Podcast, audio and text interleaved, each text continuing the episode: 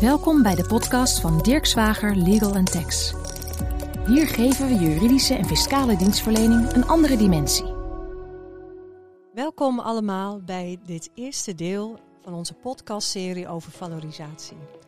Mijn naam is Christel Jeunink en ik ben specialist intellectueel eigendomsrecht bij Dirk Zwager. Welkom allemaal. Mijn naam is Petra de Waal. Ik ben BTW-specialist bij Dirk Zwager. Petra en ik zullen het vandaag in deze podcast hebben over uh, valorisatie en de algemene aandachtspunten daarbij. Uh, wij hebben binnen Dirkswager uh, sinds een aantal jaren een team dat zich bezighoudt met alle juridische en fiscale aspecten van valorisatie. Waarbij in, Petra en ik in deze podcast wat algemene aandachtspunten zullen benoemen. Zullen onze teamleden in opvolgende podcasts wat dieper ingaan op de materie en specifieke onderwerpen behandelen. De eerste vraag die wij vaak krijgen van klanten, maar ook wel van kantoorgenoten, is van ja, wat is nou eigenlijk valorisatie en waarom is het zo belangrijk? Ja, kijk, valorisatie is eigenlijk het uh, proces van het creëren van waarde uit kennis en onderzoek. Dat kan maatschappelijke of economische waarde zijn. Dus het gaat eigenlijk om het toepassen van wetenschappelijke kennis en technologie in de praktijk, dus in de markt zodat deze gaat bijdragen aan de economie en aan de samenleving. In feite gaat het dus om het omzetten van abstracte kennis in concrete toepassingen. En we zien ook steeds vaker dat dit bij instituten of bij instellingen ook een van hun kerntaken aan het worden is. Ja, want wat dat betreft slaat valorisatie denk ik ook wel echt een brug tussen de wetenschap en de maatschappij. Uh, wetenschappelijke kennis en technologie hebben vaak het potentieel om uh, de wereld te verbeteren en problemen op te lossen. Maar het is niet altijd duidelijk voor organisaties en instellingen hoe zij deze kennis uh, in de praktijk kunnen toepassen en ook echt naar de markt kunnen brengen. Door kennis te valoriseren wordt de potentie van nieuwe innovaties um, omgezet in concrete toepassingen die de maatschappij ook ten goede kunnen komen. En dat leidt dan tot nieuwe producten, diensten of bedrijven of uh, tot verbeteringen van bestaande processen en uh, systemen. Um, ja, er zijn uh, best wel wat aandachtspunten te benoemen bij valorisatie. Want het valoriseren van kennis en onderzoek is geen eenvoudige taak. En er zijn verschillende juridische en fiscale aandachtspunten. Maar het begint natuurlijk met samenwerking tussen vaak kennisinstellingen en bedrijven. Dat klopt. En wat je nou ziet is dat om echt een goede, succesvolle valorisatie te maken met elkaar, is samenwerking tussen kennisinstellingen en bedrijven nodig. Want zoals we het al zeiden, hè, heb je wetenschappelijke kennis en de technologie in de praktijk nodig. Juist uh, bedrijven hebben die expertise om die kennis in te zetten voor concrete toepassingen. Maar partijen moeten elkaar wel weten te vinden. En die moeten dus ook wel echt samenwerken om te kijken hoe ze die kennis kunnen valoriseren. Um, en eigenlijk beginnen ze daar vaak wel goed mee en hebben ze ook hele goede intenties. Um, maar vergeten ze ook wel eens dat ze echt bezig zijn met valoriseren. En Christel, met jouw expertise zie jij denk ik nog veel vaker hè, dat ook het beschermen bijvoorbeeld van waar je mee bezig bent, dat dat soort aspecten ook nog wel eens worden vergeten. Ja, als je kijkt naar een gemiddeld valorisatietraject, uh, dan begint dat inderdaad ook hè, met de samenwerking tussen verschillende partijen en de overeenkomsten die zij daarvoor sluiten. Hè, daar zullen we zo in deze podcast ook nog uh, verder op ingaan. Maar een belangrijk uh, aandachtspunt is inderdaad de bescherming van de innovaties die voortvloeien uit die samenwerking tussen partijen. Uh, Zo'n innovatie dat kan natuurlijk uit verschillende uh, uh, producten of diensten bestaan. Denk aan bepaalde e-health toepassingen of specifieke software of bepaalde werkwijzen. En het is vervolgens van belang om um, te bekijken hoe die innovaties goed beschermd kunnen worden door middel van intellectuele eigendomsrechten. daarbij kan gedacht worden aan bijvoorbeeld het aanvragen van een octrooi voor technische producten of werkwijzen. Um, bescherming van bijvoorbeeld software door middel van auteursrechten. En voor het verkrijgen van die bescherming uh, zijn soms hele specifieke handelingen nodig en soms ook niet. Uh, bijvoorbeeld als het gaat om auteursrechten, die, die ontstaan van rechtswegen na het maken van een, een specifiek werk. En nou ja, na de totstand, totstandkoming van dat werk uh, bestaat ook direct die bescherming op grond van het auteursrecht. Uh, bij een octrooirecht is dat anders. Daar moet je echt een aanvraag voor indienen. En tot die tijd is het ook van belang om de innovatie ook echt uh, geheim te houden, zodat nog aan de vereisten voor octrooibescherming wordt voldaan. Uh, daarover moeten partijen zich laten voorlichten om te bekijken van nou, welke bescherming is hier toepasselijk, welke bescherming willen we hebben en waarin willen we investeren. Om vervolgens inderdaad ook echt afspraken te kunnen maken over wie heeft nou de gebruiksrechten en wie mag, het, mag de innovatie toepassen in de praktijk. Ja, want juist die maken van die afspraken, dat is iets wat, wat volgens mij in de praktijk zoveel aandacht vraagt. Um, hè, je wil graag kennis delen, je wil kennis valoriseren. Maar als je daar niet goed met elkaar over communiceert, hè, dan kan het ook zijn dat partijen elkaar niet begrijpen. We hebben het vaak over publiek-private samenwerkingen. Partijen die eigenlijk toch in een soort andere wereld normaal werkzaam zijn en denken. Um, en dan is het dus heel belangrijk dat je goed met elkaar communiceert en ook hè, met elkaar deelt waar je mee bezig bent, om die ontwikkeling ook echt tot zijn recht te laten komen en ook echt te kunnen zorgen dat die valorisatie slaagt. Maar ook het communiceren volgens mij met andere partijen. Hè? Dus belanghebbenden bij het onderzoek of, of partijen die op een andere manier betrokken zijn. Hoe communiceer je nou helder met wat je aan het doen bent, welk doel je aan het nastreven bent en waar je naartoe wilt?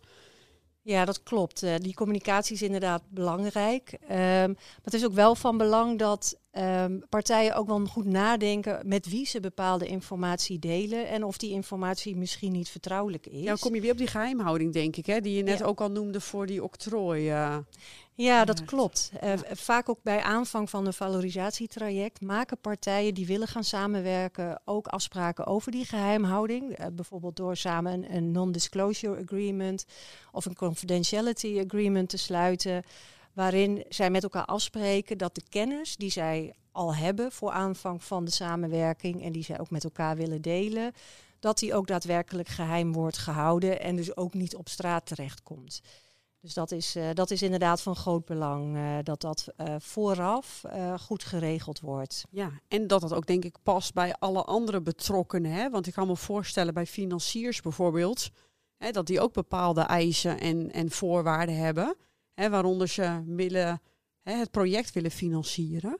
En, en past dat dan altijd bij die geheimhouding die je dan met elkaar afspreekt? Of hoe kan je dat, zie je ook dat daar wel eens een tegenstrijdig belang is, Christel? Nou, uh, als het gaat om de financiering uh, van een bepaald onderzoeksproject, dan is het inderdaad zo dat investeerders of financiers, en soms zijn dat subsidieverstrekkers, wel bepaalde voorwaarden stellen aan de toepassing van de resultaten van het project. Ik zie niet daarin altijd terugkomen dat zij ook specifieke eisen stellen aan de geheimhouding die partijen onderling afspreken, ook over de ingebrachte achtergrondkennis. Maar uh, het is zeker zo dat uh, investeerders vaak wel voorwaarden stellen voor uh, nou ja, de toepassing van de resultaten en de gebruiksrechten die de samenwerkingspartners uh, ook hebben ten aanzien van innovaties die voortkomen uit het project.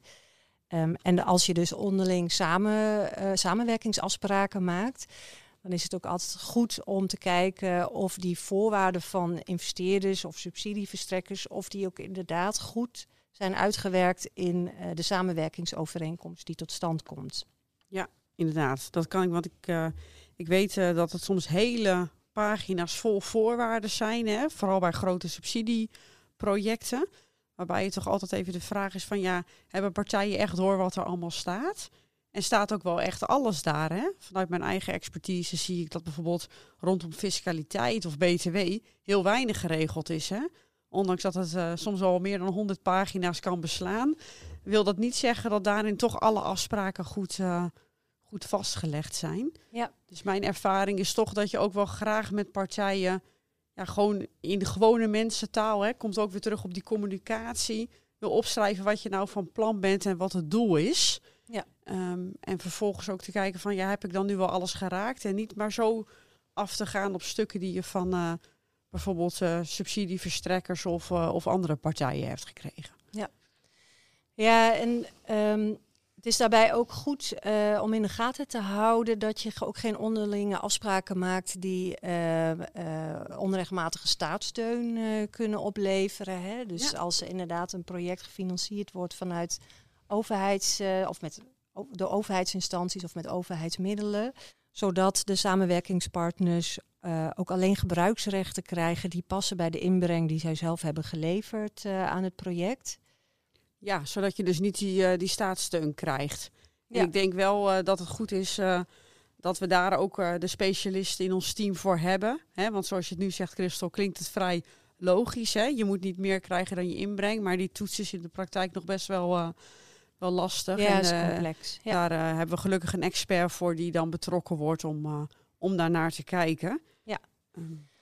Ja, en ook, hè, ook bij de start van zo'n uh, valorisatietraject uh, is het natuurlijk ook goed om vooraf te bedenken ja, wat, wat, voor een project je nou eigenlijk start. Hè? Dus dat je wel iets doet wat ook daadwerkelijk ook toegevoegde waarde heeft in de economie en markt waar je op dat moment ook mee te maken hebt.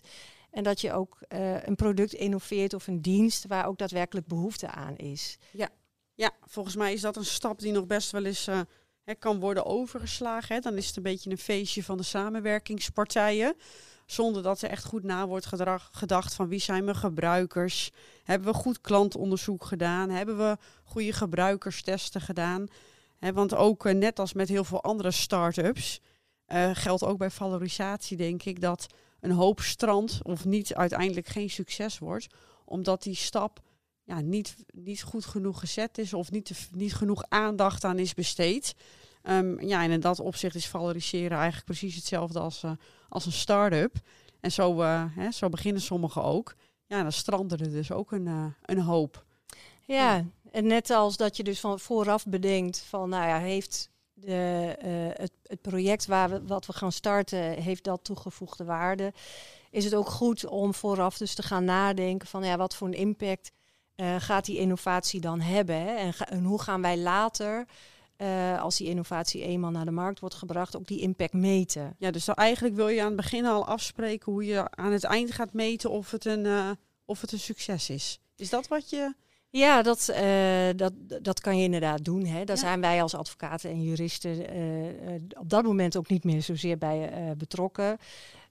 maar daar kunnen zeker al afspraken over gemaakt worden. En je ziet ook wel hè, dat er bepaalde monitorings- of evaluatiesystemen worden, worden bedacht daarvoor. Ja. En, op, nou ja, en ik denk dat als je met die aspecten rekening houdt, hè, dat je ook daadwerkelijk succesvol kan valoriseren. En dus wetenschappelijke kennis en technologie kan omzetten in uh, toepassingen die ook echt bijdragen aan de economie en de samenleving. Ja, en als je dan uh, echt wat meer kijkt naar het juridische en het fiscale, hè, dan komen ook gewoon, uh, ja, dan kijken wij vaak natuurlijk naar welke overeenkomsten zijn relevant voor de valorisatie. Ja, eigenlijk zeggen we al leuk, al die plannen, maar hoe heb je het nou opgeschreven? Hè? Hoe, ja, dat. Ja. En wat is nou eigenlijk ja. je valorisatiestrategie? Want daar gaat het natuurlijk om. Hè? Want dat, dat, is ook iets wat gewoon bij, voor zover dat mogelijk is, bij aanvang al bedacht moet worden. Het is niet altijd zo. Hè? Soms is het ook gewoon een doorlopend proces en begint het met fundamenteel onderzoek. En uh, ja, naarmate dat vordert, uh, wordt het idee opgevat om de innovatie ook daadwerkelijk echt te gaan exploiteren en naar de markt te brengen. Uh, maar op het moment dat dat dus inderdaad aan de orde is, is het belangrijk om na te denken van ja, hoe gaan we dat dan doen? Hè, gaan we, als we eenmaal de innovaties beschermd hebben binnen de organisatie, gaan we zelf uh, een licentiesysteem opzetten waarbij we aan andere partijen gebruiksrechten gaan geven voor die innovatie. Uh, nou ja, en hoe gaan we dat dan doen? Of uh, gaan, we, gaan we misschien zelf een start-up of een spin-off opzetten waarbij de, de organisatie zelf aandeelhouder wordt van die start-up of spin-off die uh, het product naar de markt gaan zetten. Vaak zie je bij dat soort ondernemingen, bij start-ups, dat bijvoorbeeld de kennisinstellingen die uh, de innovatie tot stand heeft gebracht, uh, mede aandeelhouder wordt van die start-up en dat een wat meer ja, commerciële, marktgerichte partij ook aandeelhouder is en ook daadwerkelijk die kennis inbrengt om, om het product naar de markt te kunnen brengen. Ja, dus dan ben je eigenlijk samen eigenaar van, uh, van de entiteit die je hebt opgericht voor het project, hè? Of voor de, voor de, voor het onderzoek wat je aan het doen, uh, ja. aan het doen bent. Ja, en wat er altijd even de belangrijke vraag is: van hoe uh, gaat, uh, wordt er met de intellectuele eigendomsrechten omgegaan? Worden die rechten ingebracht in die start-up, dus overgedragen? Of behoudt de kennisinstelling zelf de intellectuele eigendomsrechten en krijgt de start-up slechts een licentie? Uh, aan beide opties zitten wel wat voor- en nadelen. Uh, maar dat is iets wat, uh, waar goed over nagedacht moet worden. Ja, geen one-size-fits-all oplossing is daarvoor hè, hoe je dat inricht. En nee. ik denk ook dat, dat als je zo'n entiteit opricht, hè, ook als fiscalist kijkt, dan denk ik, ja, dat is toch een zelfstandige entiteit. Nou, die heeft ook een eigen belastingpositie. Nou, hè, de aandeelhouders zijn publiek-privaat vaak. Dus ja, die zijn, uh, gaan allebei uit van andere uitgangspunten op dat gebied. Dus ook dat kan meewegen in, uh, ja, in welke rechtsvorm of welke vorm je dat überhaupt wil doen. Want ik denk dat je ook best wel vaak, uh, wat we best wel vaak in de praktijk zien, is dat die entiteit nog wel een, een stap wordt gezien. En dat partijen zeggen van nou laten we het eerst eens in een samenwerkingsovereenkomst doen. Ja. Dus dan maken we wel een samenwerkingsovereenkomst, maar we richten nog niet echt een rechtsvorm op om het, om het in onder te brengen. En um, ja, dan is het vooral goed om te kijken van ja, welke, ook welke afspraken maak je daarin dus weer. Ja. Ook weer over dat eigendom, hè? Ja. Uh, vergoedingen, inbreng. Uh, ja, vaak ja. zie je dat als je echt voor die contractuele oplossing gaat, dat de onderneming die het product ook daadwerkelijk naar de markt moet gaan brengen, een licentie krijgt van de partij of de organisatie die eigenaar is van de intellectuele eigendomsrechten. En dat is inderdaad gewoon een contractueel gebruiksrecht uh, dat die start-up uh, dan krijgt. En waar je inderdaad ook afspraken maakt over wat is nou het field of use van de innovatie. Dus binnen welke toepassingsgebieden mag de innovatie geëxporteerd worden. Binnen welk territorium. Wat is de duur van de licentie en hoe ga je om met eventuele verlengingen. welke royalties of welke licentievergoedingen moeten betaald worden. Dus dat zijn allemaal aspecten die, uh, die daarin specifiek geregeld worden. Ja, want dat klinkt dan eigenlijk wat lichter als het oprichten hè, van een nieuwe rechtsvorm. Ja. Zo'n contractuele samenwerking. Maar het vraagt ook wel dat je dingen wel goed met elkaar afspreekt. Hè.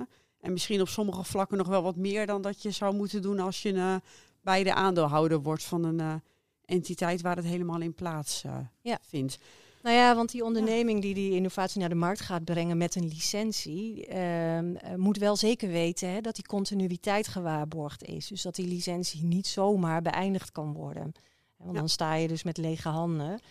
Uh, dus dat is wel echt het belang ook van de partij die, uh, die gaat valoriseren ja. uh, en exploiteren. Ja, en volgens mij is de keuze tussen, nou niet volgens mij, ik weet zeker dat de keuze tussen een rechtsvorm of een contractuele samenwerking ook in een volgende podcast door, door onze collega's nog wordt, wordt ja. uitgewerkt ja, en besproken. Ja. Um, en ik denk dat ook hier weer die geheimhouding weer heel belangrijk is hè, bij het contracteren, Christel.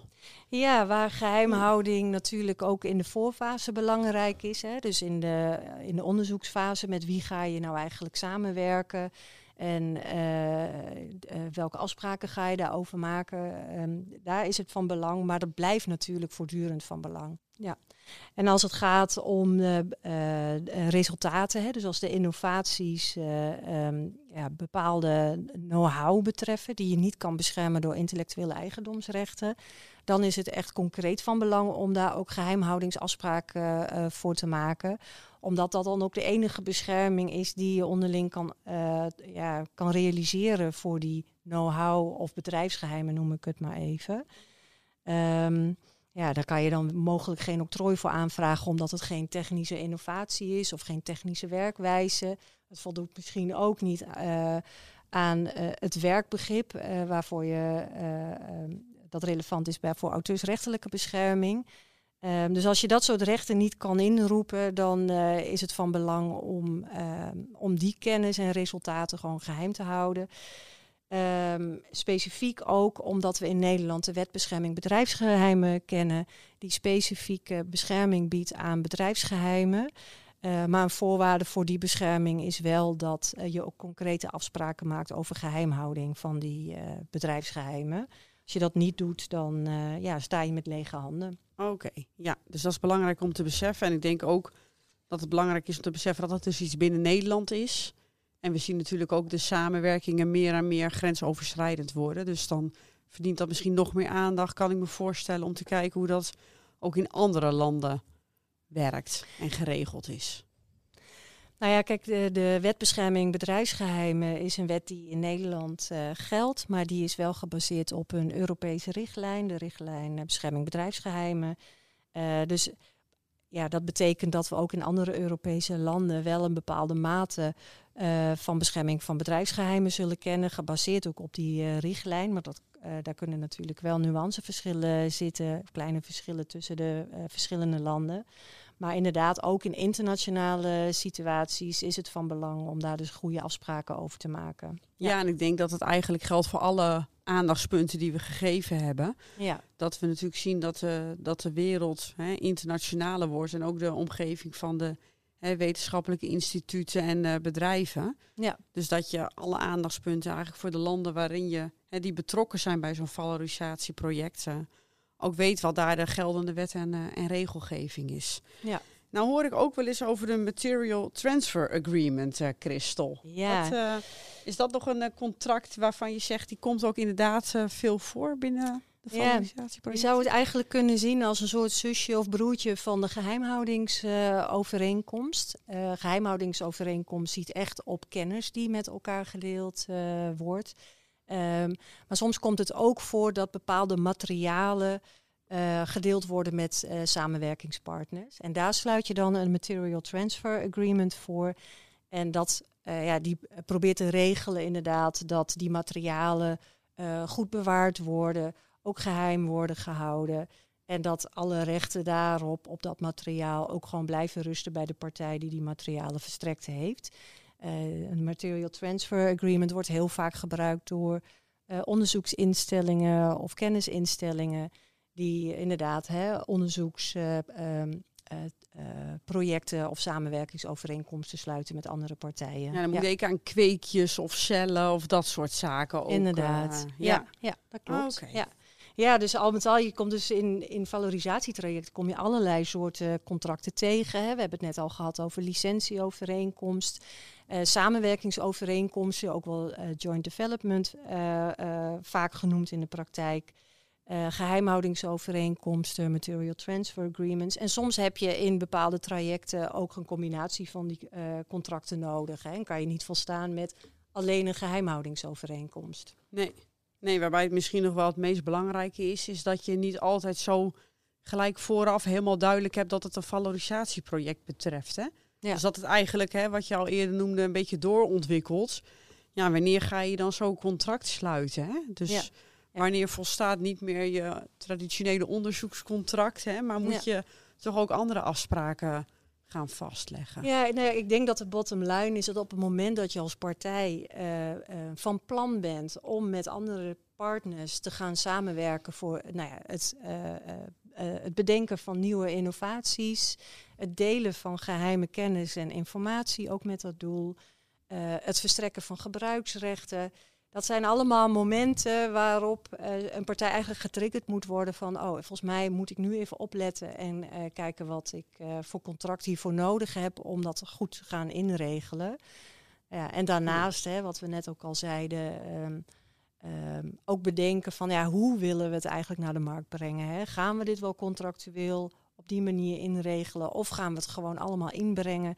In een start-up en die gaat er gewoon mee aan de slag. Ja, dus eigenlijk is het heel vaak valorisatie zonder dat partijen het misschien zo noemen. Ja, uh, maar er wel degelijk mee bezig zijn. Ja. ja. Ja. en wat ik denk dat, dat in aanvulling daarop, hè, op alle, alle dingen die je juridisch wilt vastleggen, dat het ook altijd gewoon met budgetten wordt gewerkt. Um, en wat we vaak zien is dat partijen daarin dus ook uh, ja, fiscaliteit vergeten. Hè? Dus resultaten, wordt mijn resultaat belast?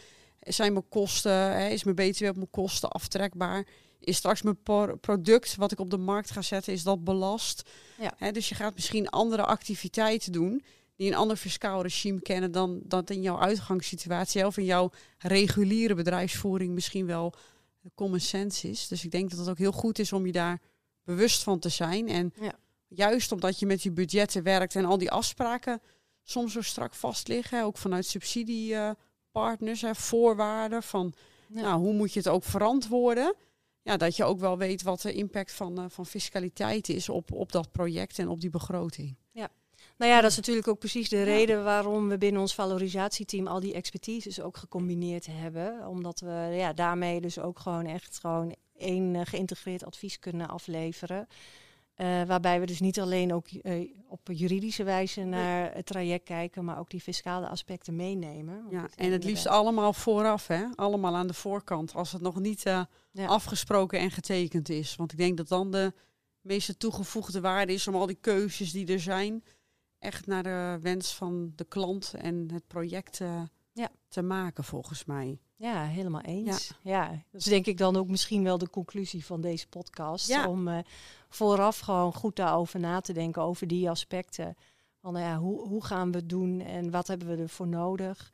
Um, ja, en dan kunnen er gewoon hele deel mooie dingen ontstaan. Eens. En ik denk dat we allemaal uh, op onze expertise, wij en ook onze collega's uit het team, uh, hier nog heel lang over kunnen spreken. Dus dat we daar ook zeker in de volgende podcast dat moeten doen. Ja. Zodat uiteindelijk al die punten die we nu hebben besproken nog wat, uh, wat dieper aan de orde komen. Ja.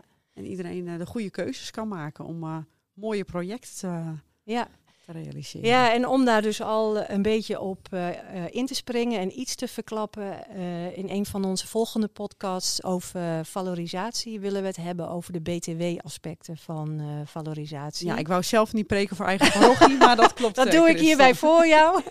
en de collega's van ondernemingsrecht gaan het hebben over een, rechtsvoor, hè, een, een rechtsvorm kiezen of een samenwerkingsovereenkomst. Ja.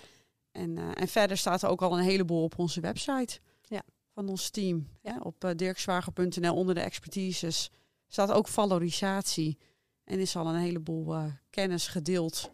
Die, uh, die denk ik heel nuttig is voor partijen om, om eens door te nemen.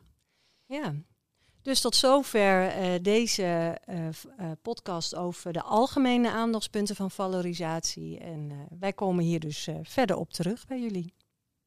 Dirk Zwager Legal Tax, podcast.